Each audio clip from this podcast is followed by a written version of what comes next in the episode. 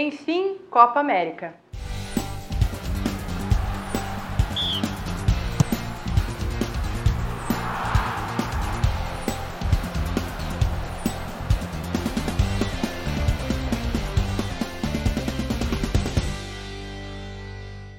Depois de quase 10 anos sem uma competição sul-americana entre seleções, o campeonato voltou e com regras novas.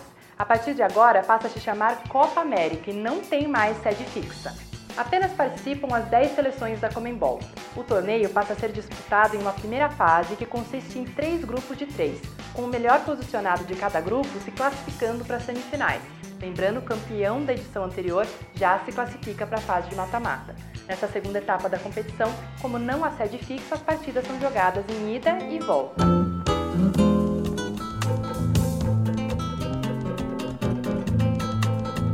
Brasil fez uma excelente primeira fase. Em um grupo que tinha a Argentina, teve um aproveitamento de 100%. Além dessas duas seleções, no grupo também estava a Venezuela, a qual concedeu 26 gols e marcou apenas um em seis partidas.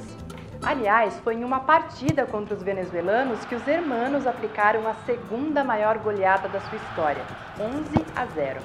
Classificado para as semifinais, o Brasil enfrentou o Peru. Os brasileiros eram claramente os favoritos, ainda mais pela campanha que vinham fazendo. Já que a partida iria ser em Belo Horizonte, foi convocado um combinado do estado de Minas Gerais, mas uma derrota por 3 a 1 na primeira partida abalou todo mundo. A partir desse episódio, a CBD estabeleceu que sempre iria com força máxima. Para a partida de volta, realizada em Lima, o Brasil trouxe seus craques e conseguiu vencer por 2 a 0. Como não estava muito bem estabelecido no regulamento do torneio, para desempatar não houve nem prorrogação nem jogo extra, mas sim sorteio, isso mesmo. O Brasil foi eliminado por um sorteio feito na Confederação Sul-Americana, como mostra uma nota publicada na Gazeta Esportiva de 5 de outubro de 1975. E o mais curioso é que na final não havia placar agregado. Então, já que a Colômbia ganhou o primeiro jogo e o Peru o segundo, foi necessária a realização de um jogo extra. No fim, os peruanos conseguiram conquistar o segundo caneco continental de sua história.